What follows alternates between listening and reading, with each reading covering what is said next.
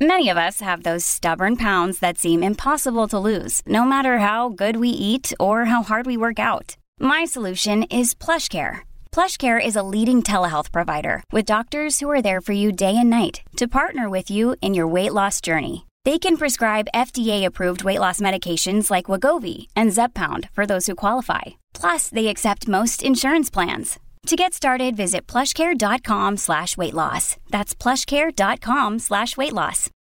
Look, Bumble knows you're exhausted by dating. All the must not take yourself too seriously and 6-1 since that matters. And what do I even say other than hey? well, that's why they're introducing an all new Bumble with exciting features to make compatibility easier, starting the chat better, and dating safer. They've changed, so you don't have to. Download the new Bumble now. This is a global original podcast. So it's JK now with the Don't Tell Your Mum podcast. Thank you for listening, uh, rating, subscribing, downloading, all that sort of stuff. Uh, today on the podcast, we have a very special guest, an elite sportsman, um, and he's on to talk about grassroots football, which will give you a clue. He will also talk about being a dad. He's a dad to four children. His youngest is 21 years old. His oldest, I think, is 31 years old or 32 years old. He's also a granddad, um, and he's an absolute legend. Uh, you're also going to find out some amazing um, stories from his footballing career, which will include uh, England. Uh, today on the Don't Tell Your Mum podcast, we're chatting to the legendary goalkeeper, David James. How's things? Yeah, all good. Thank you, Jason. Thank you. Let's start off with kind of what you are working on at the moment, because I mean, it's something close to my heart. We're talking about grassroots sports or grassroots football in particular. Um, and obviously, as a, as a child, uh, I you know I went right from kind of the under sixes all the way through to the under 18s. So like I'm, I'm well in, you know, grassroots football is massive on, uh, massive part of my life. So I, I kind of really buy into what you're doing, but you'll obviously explain it better than I do. So why don't you kind of fill us in and share what, what you're up to at the minute? Okay, Alec, Al, can I just ask a question? Do you still play at all or have you played in recent years? Because you, you only look a little bit older than 18 now. well, I'll, I'll, take that. yeah, but, but David, um, I mean, you, you, can only see him from sort of like moves up. So yeah, I, I basically go out like this. okay, well, you, you, still you still look young enough. I mean, a, a, serious question. I mean, do you do you participate in any kind of sort of football activity with your mates? It might be five aside once a month, or yeah, I, I, I do. Um, so I uh, I played right up. I went into adults and played till I was about twenty five. And then when kids hit, I, uh, you know, Saturdays just evaporated and I moved to kind of midweek, five aside, six aside, seven aside, or however many people we could get that week.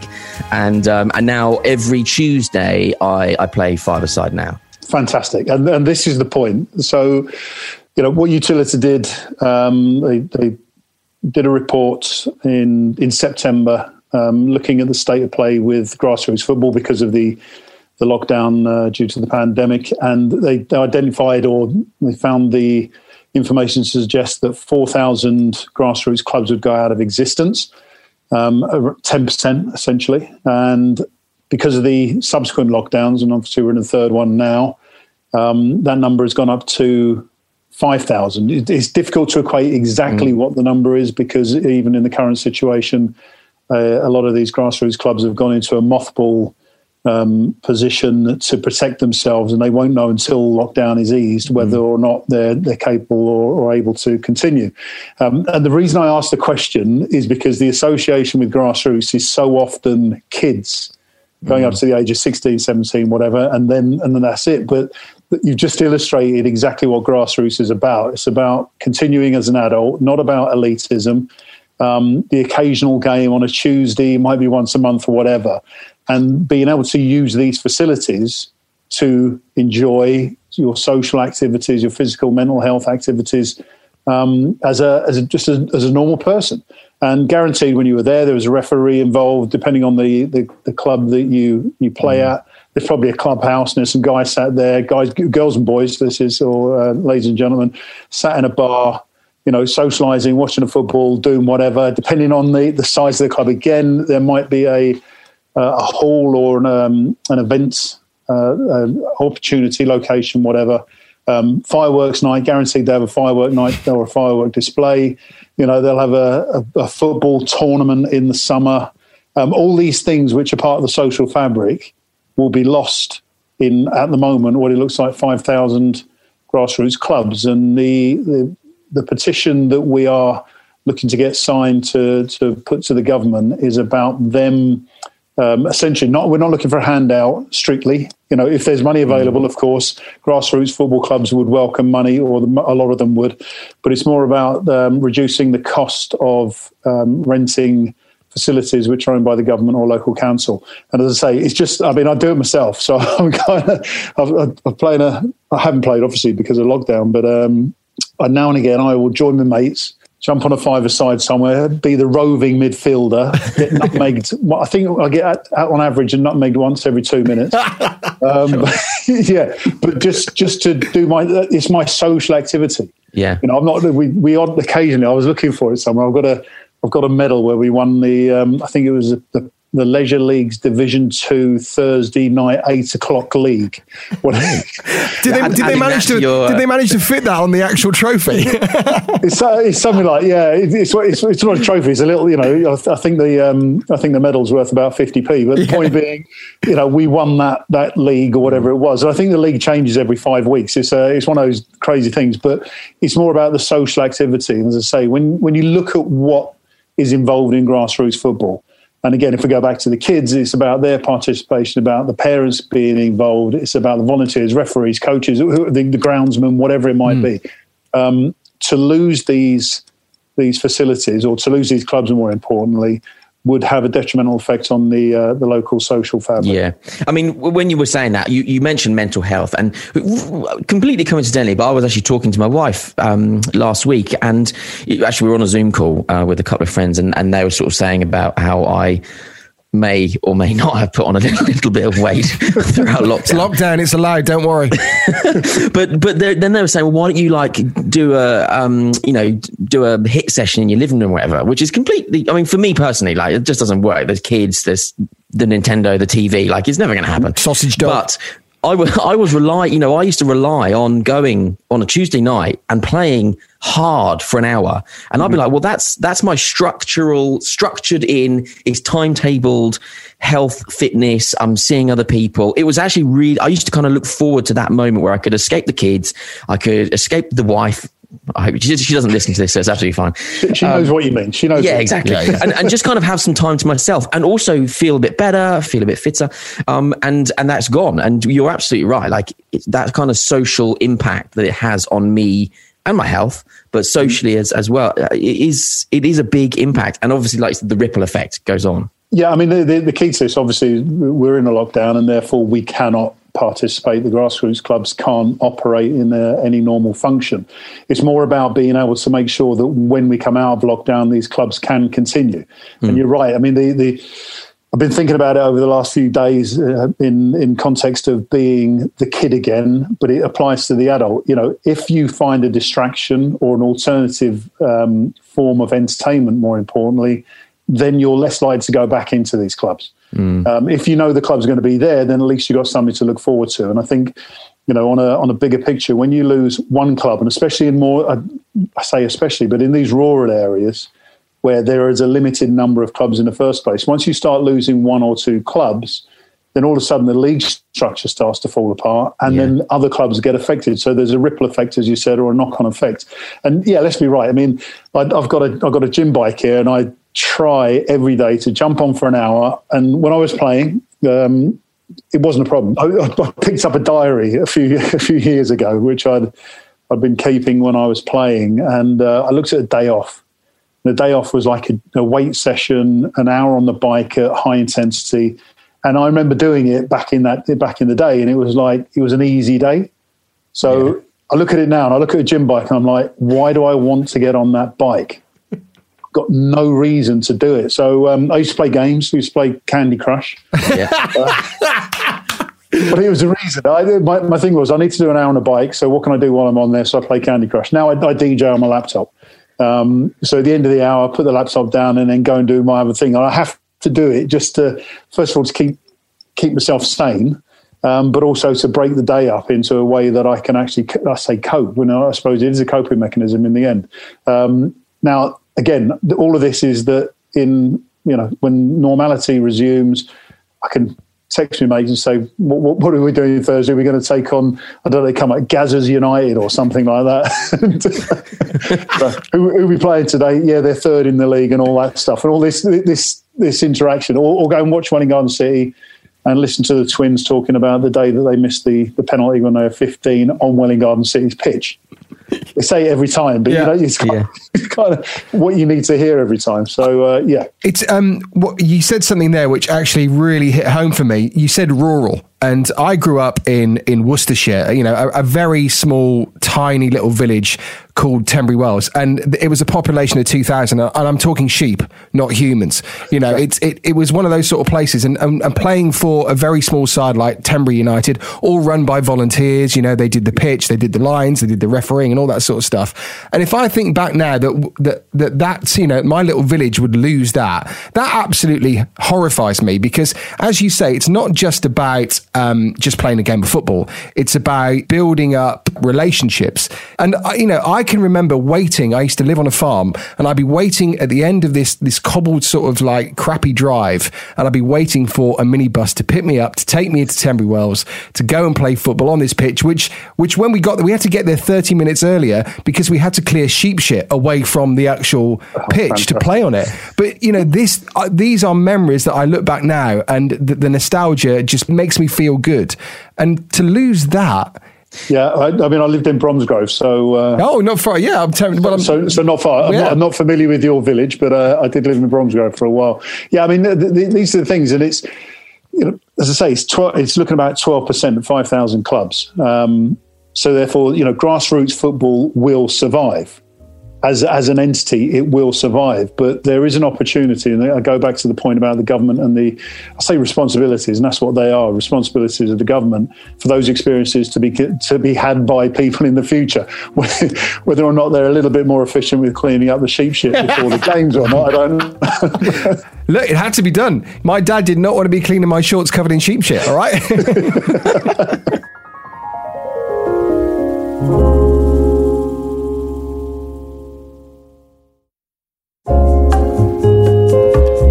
couple of questions actually. The figures in there, 5,000 clubs. Like that's football clubs as well, right? So presumably, like there's a lot of other sports clubs that are going to be in the same situation, whether it's rugby, whether it's hockey, you know, whatever it is, gyms. Presumably, this is just, if this is just football, it's just a small part of the iceberg, right? Yeah, absolutely. I mean, the you know, obviously, I, I had a career in football, but I I, I participated in uh, gymnastics, boxing, um, Strictly. School, I, I, was on the show. Whether I participated is another thing. But, yeah, yeah. Um, but I, I, was like, a, my background was multi-sport, so you know, I, I, I, love sport, and the idea of getting involved with Utilita to do the grassroots football. Obviously, there's a um, there's an e- easy uh, association, but mm. like you asked the question there, if this works for football, then it works for rugby. It works for um, I say boxing. I mean because quite a lot of the these grassroots clubs will be hiring out or renting uh, facilities owned by the government or local council. Yeah, but, yeah. You know, it, it's, it's, applicable to all of them, and therefore the government aren't just dealing with five thousand football uh, grassroots football clubs. They're dealing with essentially the whole of the grassroots structure. Uh, you know, I, I, did a bit of hockey as well. I had a couple of seasons as a hockey goalkeeper, no padding. Yeah, you got all the padding to save you. You find you yeah, can't move. I know, but it's a lot of fun because you also can't get hurt. So you can, well, you, you say can do that, whatever you want to do. Not unless you turn your back and you get one on the back of the calves. That always if you do that, then you deserve to get hit. you, you two sound like you know a lot about hockey. I played. I played. I played against um, uh, Sean Kerly, the uh, the Olympic guy. You know, the the Olympic medalist. He he was playing for okay. Stourport. Um, so I did actually. Yeah, I did play against Sean Kerly. It's fair to say that he was a thousand times better than what we were, um, with our shit stained hockey sticks. But um, yeah, was it the same? You played on the same pitch, didn't you? I bet you did. Yeah, we did. Yeah, I bet. When you think about, as you say there, the the interactions at the at grassroots level, the, the, I was thinking this morning when I was making a cup of coffee. I remember going to um, Pangs Anguillas, which was one of my first clubs, and one of the lads' dads knew someone who owned um, a sports shop. So the dad comes, opens the boot, and they've got all these new boots in the back of it. So it was kind of like, oh wow, just just all these little I mean, these scenarios. I mean, they're going to be different up and down the country, but yeah. everyone has like a different value to it. Um, the fact that in order for me to pay for these boots, I had to cut grass. Um, in order for me to buy new gloves, I had to. I, I became a part-time gardener essentially because my grandparents knew had a friend who needed their grass cut. So I'd earn eleven pound a weekend after, for cutting three lawns. Go down a local sports shop, say to the guy, "They're the gloves I want." He'd put them down, you know, behind the counter, and then in a few weeks' time, I'd go and buy me new gloves. So again, all these interactions just so I could play football, and this wasn't about like I try and um, tell people this. I was never going to be an elite footballer. I was always just going to do what I was doing at the time. Mm. Yeah, part of that was having friends who, you know, if it wasn't for one of my uh, my school friends, I wouldn't have played in the first place because uh, I used to go around to his house on a Thursday evening. He lived around the corner from me, Nan. Every Thursday, he'd be playing football. And his mum would answer the door and say, "No, Daniel's not here. He's playing football."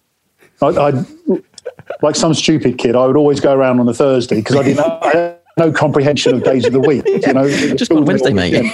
yeah, but, but then eventually she said, um, "When's your birthday?" Because I was in a year above him, and I said August first, and she went, "Hang on a minute."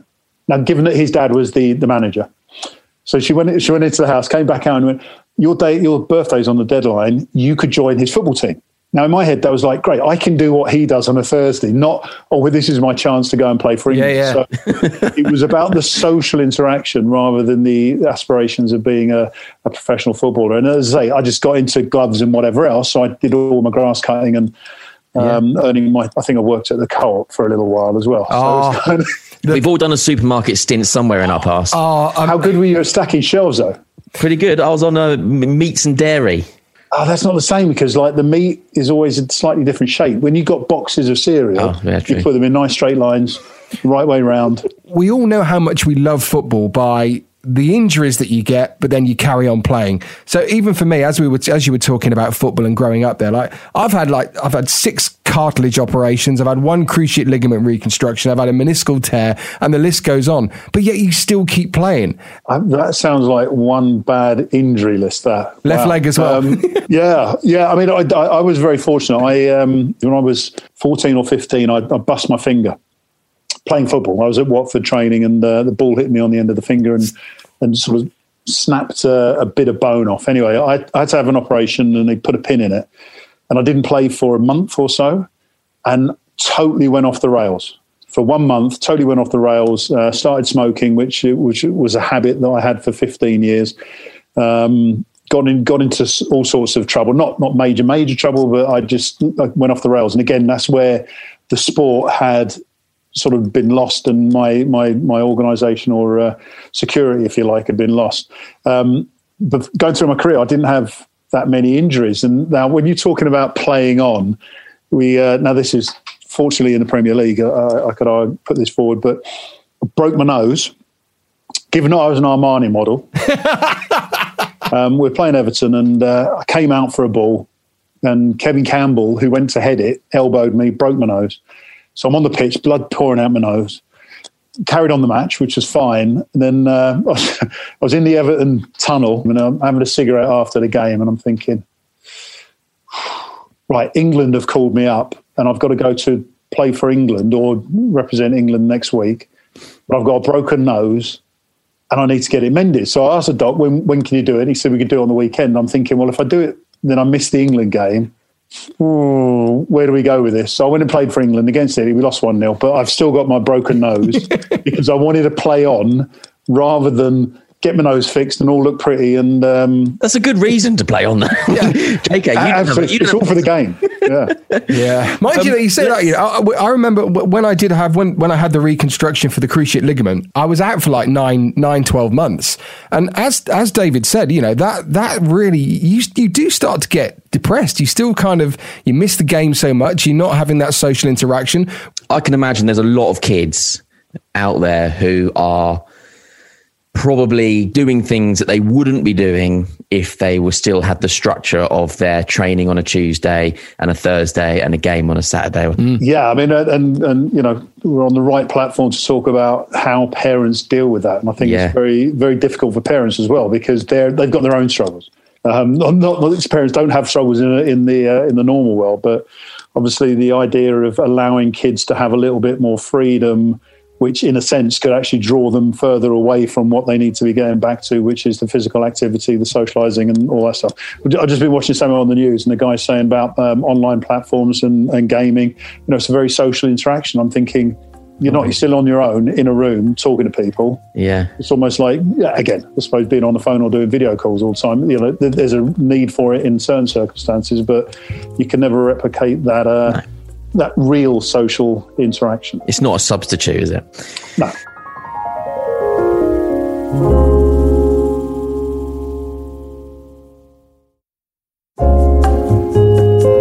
if we're talking about father, uh, you know, fatherhood stuff, which obviously, which is this this podcast's main sort of theme, your your youngest David is is 21 years old. 21, yeah. 21. 21 year old kid. 21 year old kid. Wow. I'm, We're I'm, all kids still. Yeah. Yeah, mine's mine's six, and I, am struggling. I, I, already think that he's a teenager. You know what I mean? And they, and everyone keeps saying as they get older, it gets worse. I'm like, no, no, no. Um, uh-huh. What what was you know what's the best thing about about being a dad? Well, my, my youngest is 21. My eldest is uh, 32. Um, I think seeing them grow up. I mean, there's from my experience, and I'm sure as much as a lot of experiences be uh, replicated through different um, uh, families, if you like. Uh, everyone's unique in the, the, the composition of those experiences. Dare I say? And uh, you know, when I was younger, I was a professional footballer whose head was very much into football, not not the best dad at all. I, I do tell my kids this and apologise to them for not being the best dad because I wanted to be the best footballer. It was a very difficult thing for me to deal with. Um, but when you see them grow up, you, you actually get the opportunity to have the conversation. I think that's the, the, point. At six years old, you can have a conversation, and you, you, know that it's not all going in, and you know that what's coming back isn't all through uh, through through experience or uh, or knowledge. I say, um, but you do get an opportunity to sit down, have a chat, explain a few things, and realize that it will get better or it gets good or great, depending on how you define it. Um, and then you see them. I say I'm a granddad now of two. Uh, both my elder girls have got kids, so you know you look at it and go, "Oh, I didn't do didn't do too bad." Yeah, that's so, that's yeah. comforting to know yeah, that it all works. it all works out in the end. Because I, I I'm constantly kind of reflecting and going, "Oh, I, I, that was definitely a, a, shit dad day." Like I just that was I just did very badly handling that situation or this or he's kicking off and it's because of me or whatever. So I'm constantly doing that. Being a shit dad is essentially me being more focused on other things. I mean, I was, uh, and, and fortunately not so much now because I'm not playing, but I was very, very focused on being the best footballer. And uh, there's a, a, side of your life, especially when you're in a professional game, uh, where the the audience, your employers, um, expect you to give 100%. And yeah. you hear this every competition, you know, he's got to give 100%. Well, that, that's not just on the field, that's off the field. And it's difficult to balance that out. And it took me a long while to to get to that position. Perhaps divorce helped in the end, but it's, it's kind of like, and I, and I say when I say that in jest, but you know, the, the, change of life circumstance gets you to to refocus. When your kids aren't with you day in day out, mm. then the time that you have with them becomes very different and more precious. So um, I learned to have conversations with my kids, and they were still kids at the time, proper kids. Um, I learned to be able to communicate very differently to them. And once I communicated to them differently, the responses were different, and therefore our relationship became different. Yeah. And things that I learned things which I never thought I could do. Because in a football world, and I'm sure in, in many different industries it's similar, this is right, that's wrong. You win or you lose. It's, yeah. almost, you know, it's, almost a dichotomy. Yes, you can draw, but a draw isn't winning, so you essentially lose. Yeah, that's that's like a winning attitude, right? There, yeah, exactly. Was, if you didn't win, it was no good, and if you didn't yeah. win well enough when you did win, then it wasn't good enough. Mm. So the, um, this sort of dichotomy was brought into the house. You do this or you don't do that and then I had to learn that there was there's this colourful area in between mm. black and white. Yeah, but surely um, you, you you must have you know you would have been with other famous football players that are in a similar situation to you having kids and trying to be, you know, number one. And we're talking, we're not just talking for in, in the Premier League, we're talking for playing for your country. And I think that, you know, footballers do get a bit of stick, but also remember, you've got to be, you've got to be number one on the field. You've got to be really well behaved off the field. You are constantly going to be judged. When you're playing actually on the field, you've got fans that are loving you, you've got fans that are hating you, trying to please everyone. And you are trying to please everyone. but for anyone that's just trying to be a dad, trying to be a normal person, whilst being an elite sports person, then well, I'll tell you what. One of the difficulties, Jason, is that or was, and this was out of my totally out of my control, and something that was very difficult for the kids to to grow up with.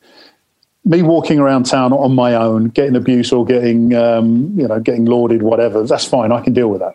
But when you go out with kids and people are doing the same thing, then the kids' relationship with the outside world becomes very different. Mm. Um, and people often say about uh, professional footballers, you just keep it in that context?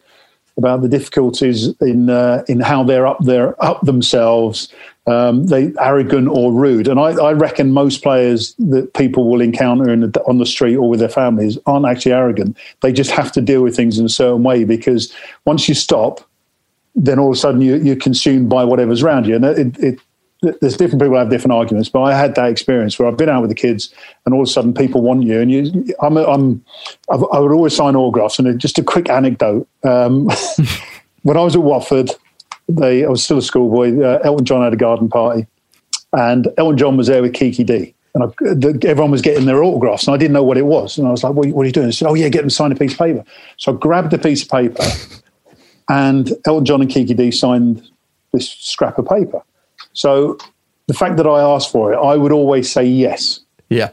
Irrespective of the situation, other than literally me not being able to stop, I would always stop and sign autographs because I thought if I have to, if I've asked, then I, I will do that in return. So therefore, the, it, in the end, it becomes time consuming. And say when you've got kids around you, people are asking you. I, I used to go and watch my son play, and then people would be giving him stick because of me. Yeah. When he went to school, he was getting stick. If I let a bad goal in, he would get abused at school. So all of a sudden, you can understand the um, the relationship between players and the public becomes slightly tarnished because because yeah, the kids. yeah. To put this in context, actually, and I, we had this recently. We spoke with um, James Cracknell, and I'm sure he won't mind me mentioning James it. Cracknell. Yeah, I've and, got a painting of James. You've got a painting. Can we go and get it? You got a painting yeah, of James. Yeah, go get it. Uh, wait, wait, wait there one sec. Things you never thought you'd hear. David James saying, "I've got, I've got a painting of James Cracknell, and he's going to go and get it." Why the hell not? Why not? Eh? Why not? well, Here he comes. He's back. He's back. He's back. Right, you you, you weren't planning for this to happen. So uh, when we did uh, when we did the show, I said to James, "I'll do a painting." So. can, you, can you see that? Wow! Look at that. Did you did you paint that? I did. Yeah. Wow. He, um, yeah, I just I tried to incorporate his motorbike, the rowing boat, and um, Battersea Bridge. Why not? Uh, firstly, I mean, you're obviously a talented artist as well. Yeah. That's pretty decent. Thank you. My, my, dad was an artist. Not not that I knew that because um, I didn't live with him, but there you go. But hang on. So you've painted a picture of James Cracknell. Why have you got it? Because I when 2019. I meant to send it to him. yeah, I just, I just never got around to sending it to him. I, have done uh, since lockdown. Um, that's true. Yeah, just before lockdown. Yeah, I've done about I don't know thirty odd paintings.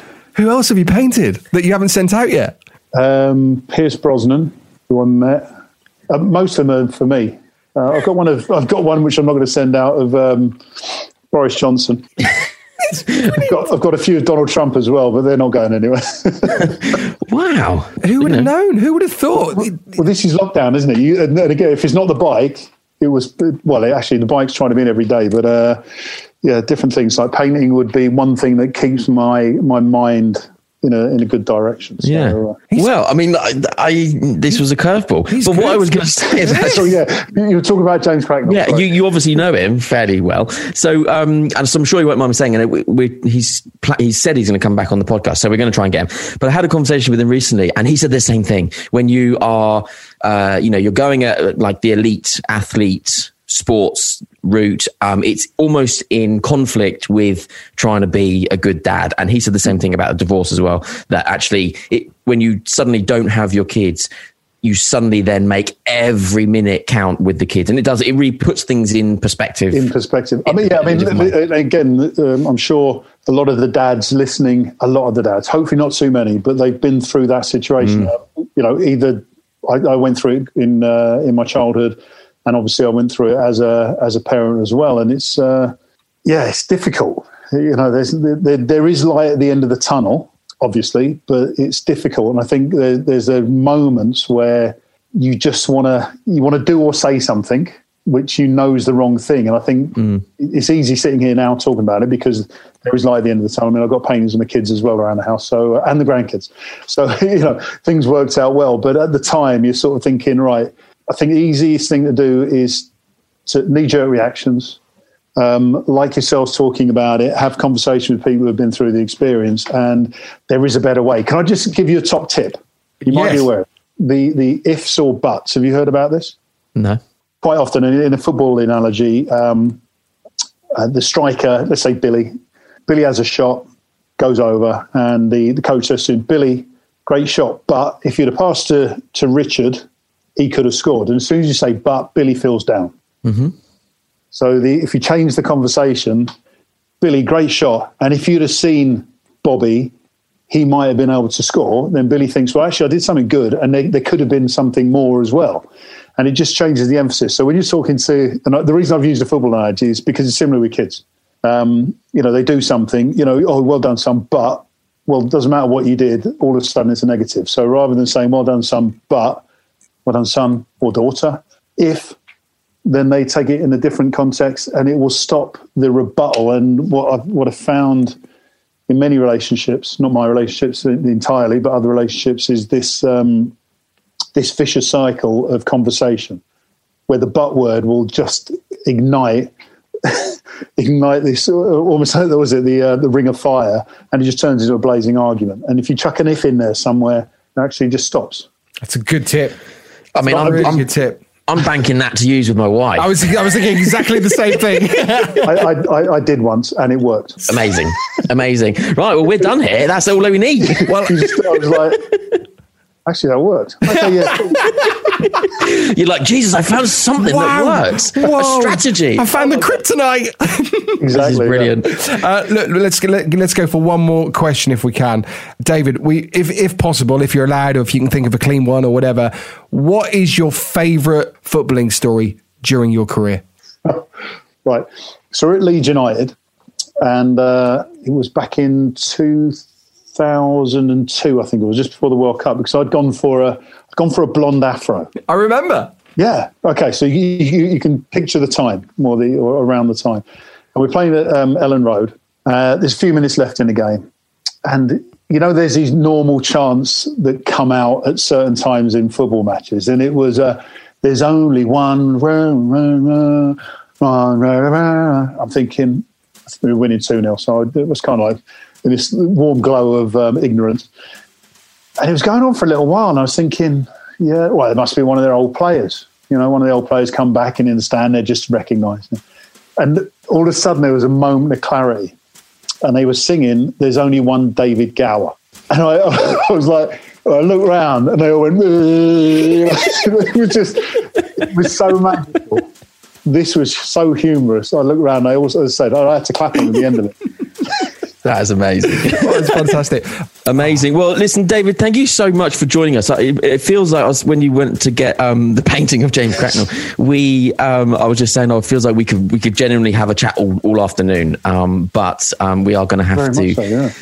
To wrap it up. And cool. to, to all of your listeners as well, good times ahead, definitely. Fingers Thank you so much.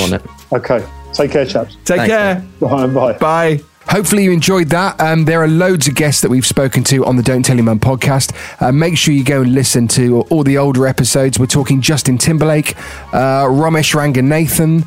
Uh, we've got uh, Bob Mortimer on there, also Paul Whitehouse. Uh, there's Russell Kane, and the list goes on and on. The Jonas Brothers. So yeah, go and check out those. Don't forget to rate, download, and subscribe. And until next time, goodbye. Goodbye.